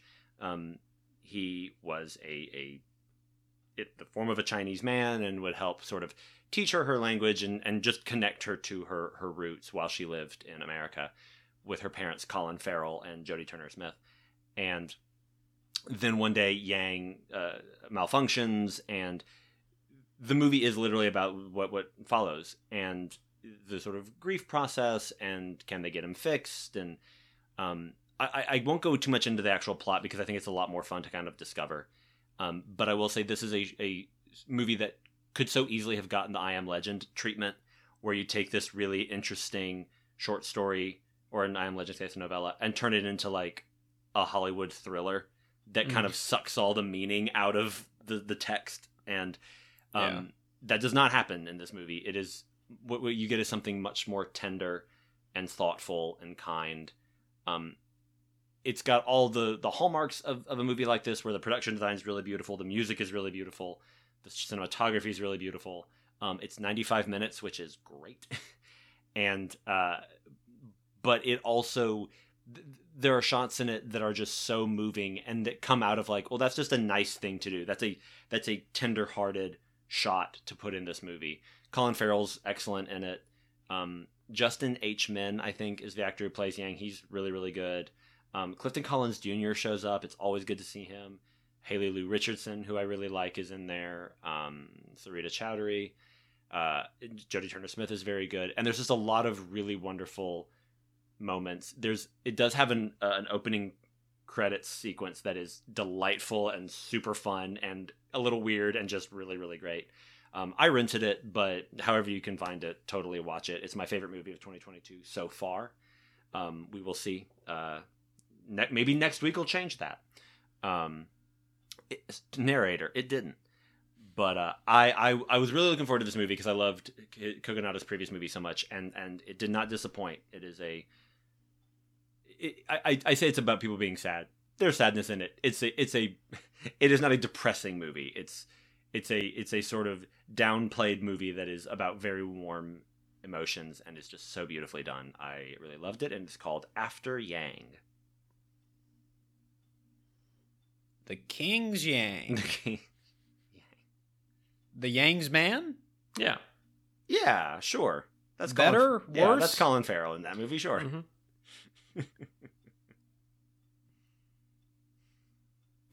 Anybody else got something? I, it's it's it's been a weird day, folks. um, my recommendation is going to be Dopesick, which is not not uh, completely out of left field. It's it's it's a lot more sad. um, it's just nonstop sad. Uh, basically, for those who aren't familiar, it is a mini series on Hulu. Um, that is basically about the beginning of the opioid crisis in the mid 90s to kind of mid aughts. It it uh, jumps all around on the timeline, uh, specifically around OxyContin being uh, created by this uh, company. And it really jumps around in terms of POV. There's a lot of different subplots and characters that we follow, and all of them are really engaging and fascinating. Um, you know, we get the point of view of the family that invents the drug and all of the kind of corporate shenanigans. It's like it's like a little mini Game of Thrones when it gets to that stuff. Um, and then you've got Michael Keaton as a doctor in this small mining town who has who is like one of the first people to um, have oxycontin sold to him basically. He just he thinks it's going to be a cure-all to help a lot of people in this mining town and um Kaitlyn Dever is somebody who works in the town. Um and then you've got kind of the federal investigations that are going on kind of later in the timeline with rosario dawson doing one and then um peter sarsgaard and his um compatriot uh, doing another one later on. And it's it, like I said, it, it's the non-linear nature of it didn't. It was bothering me a little bit just because sometimes I was having to like reorient myself. I'm like, where exactly in the timeline am I?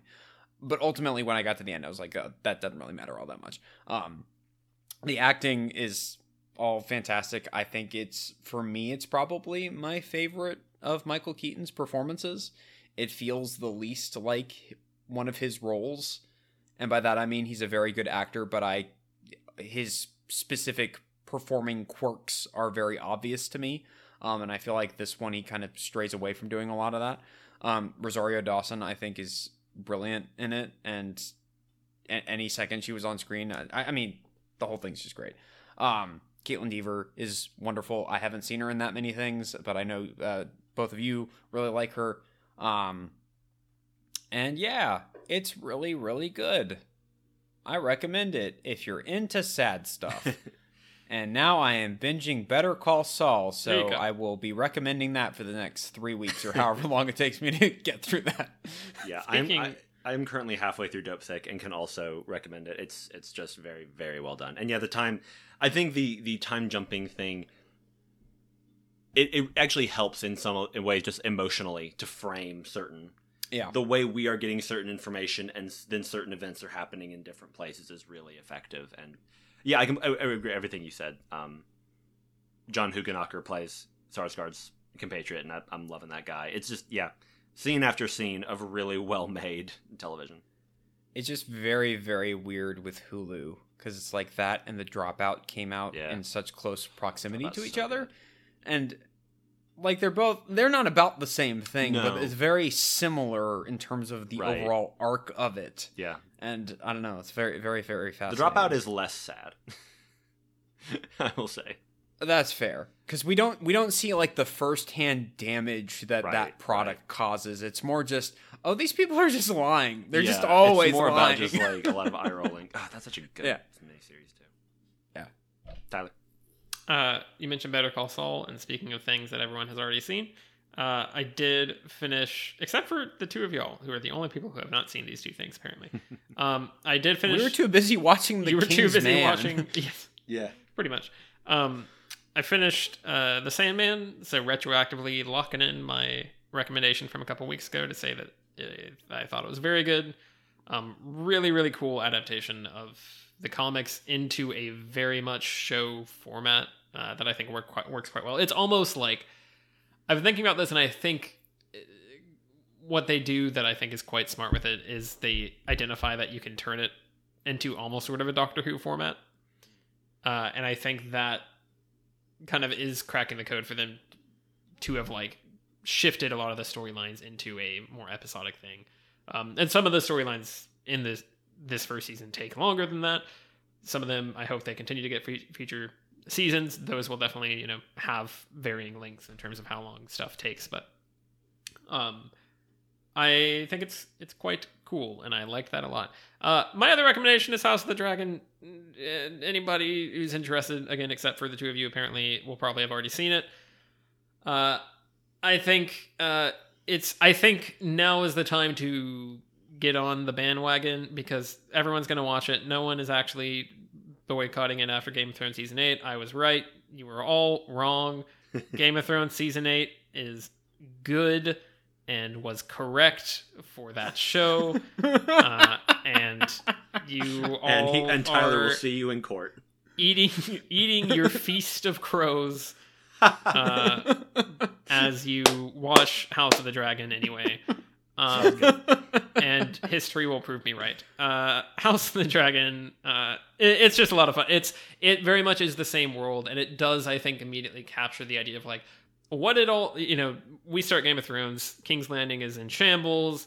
Uh, King Robert is not very good at what he's what his job is, uh, and then like just everything is kind of falling apart. Nothing, every everything's dysfunctional. Nothing's really working. This is like at you know not quite the height of King's Landing, but close to it. Like what what was it like when they had the big dragons? When they had uh, all the people, you know, pouring money into the city, and all the Targaryens were ruling, and there was a Targaryen ruling class with the different relations that come with that, and they had big, huge tournaments with arenas and stuff. Like it does a really good job of capturing that. Um, it's it's it's just cool to see something with that kind of fantasy setting, given such a big production value. Because like this is definitely also picking. They could not have made the show like this just from scratch if Game of Thrones did not exist. It, it very much is like. All right, after the success of Game of Thrones, we're going to give, you know, some of the most visual directors from Game of Thrones this kind of free reign to do some really huge storytelling and like a t- massive budget and everything. Um, and I think that uh, has come across quite well. Uh, it definitely it's not adapting something that is as clean uh, to adapt. I mean, in, A Song of Ice and Fire, the series is not clean to adapt either, uh, and that's why there's a lot of conversation about how that was adapted for the show.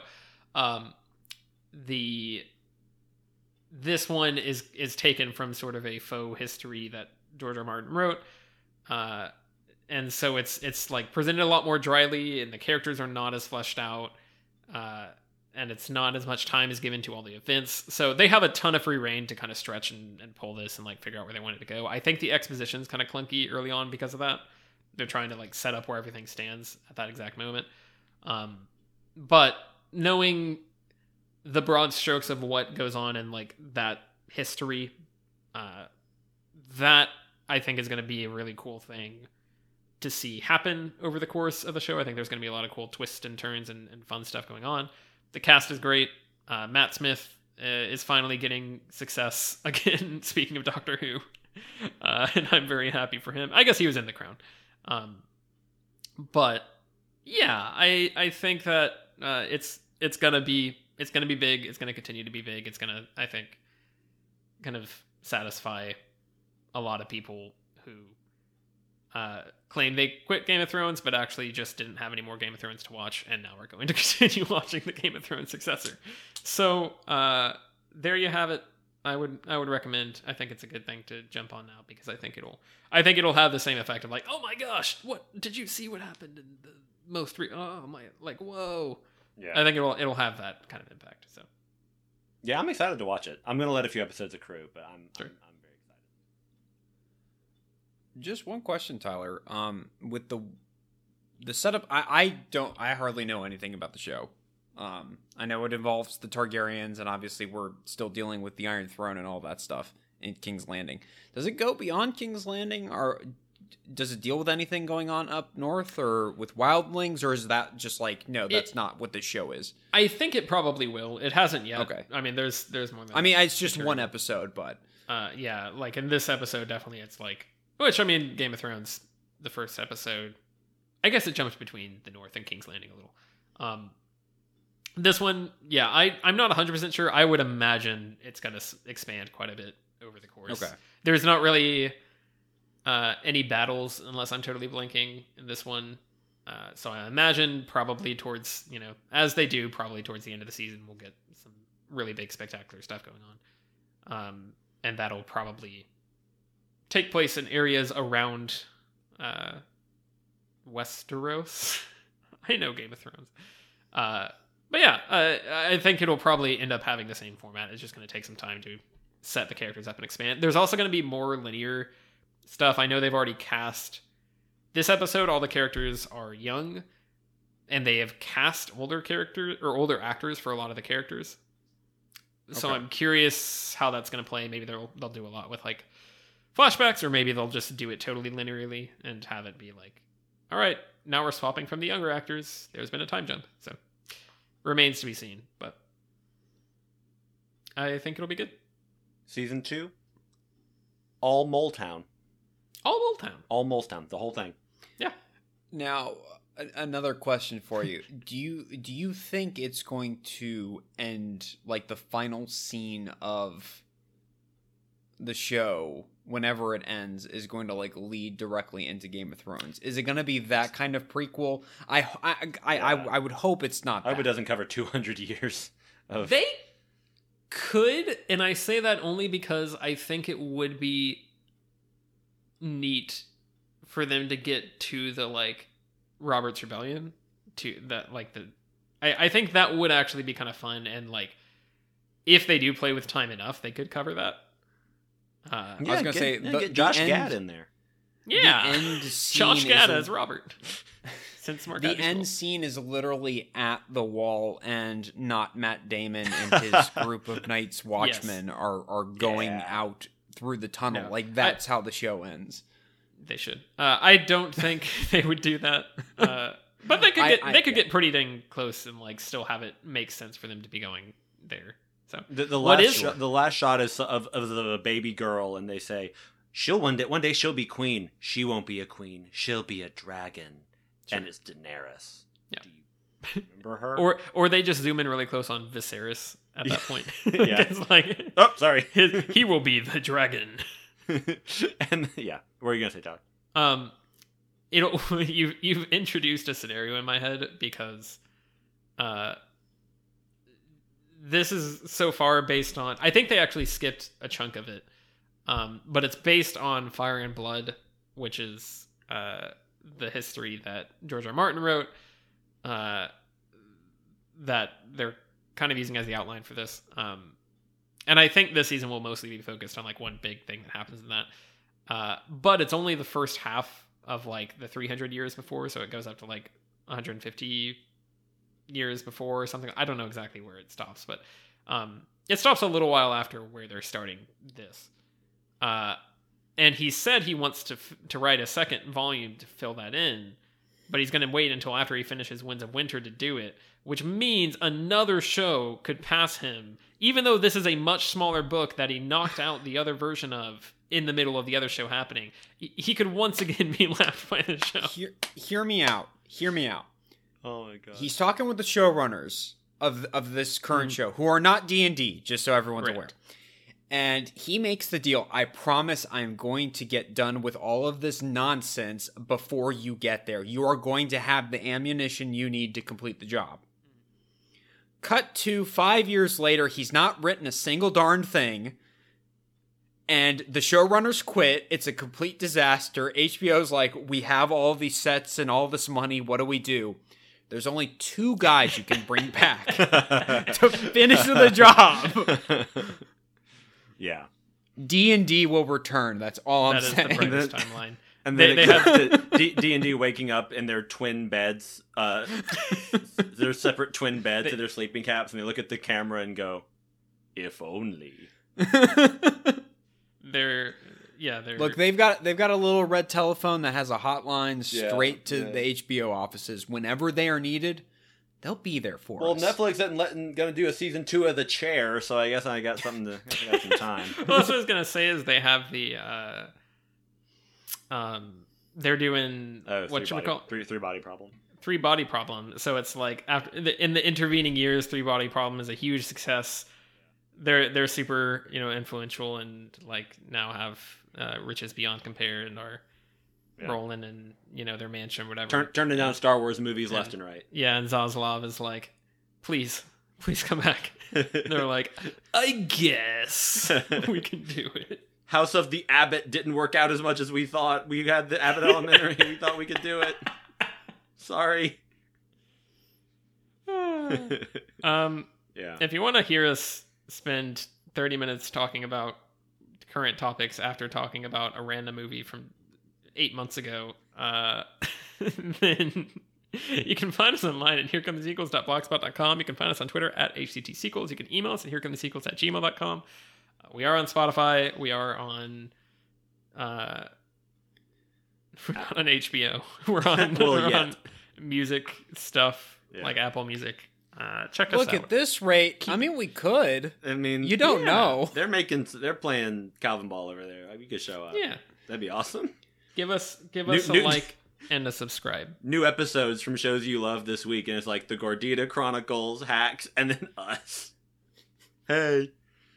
Yeah, next week, guys. Um, if you thought we had trouble talking about this movie and staying on track, just wait till next week. That's all I got to tell you. Um, it's it's it's gonna be uh, dragons. Not really, It, it's gonna be.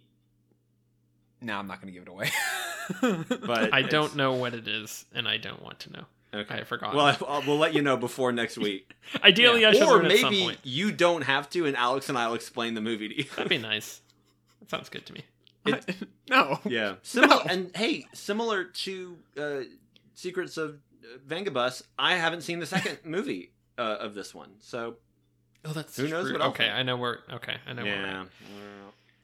Go listen to our Game of Thrones episodes. Those Mm-hmm. s- do that instead. I I tried I tried my best to to wear them down, folks. Through Mm-hmm. every criticism I could think of. But you know what? Sometimes you can't keep a good season 8 down. Can't. I've Correct. been Alex. I've been Tyler. And I've been Britain, and you've been having a good night.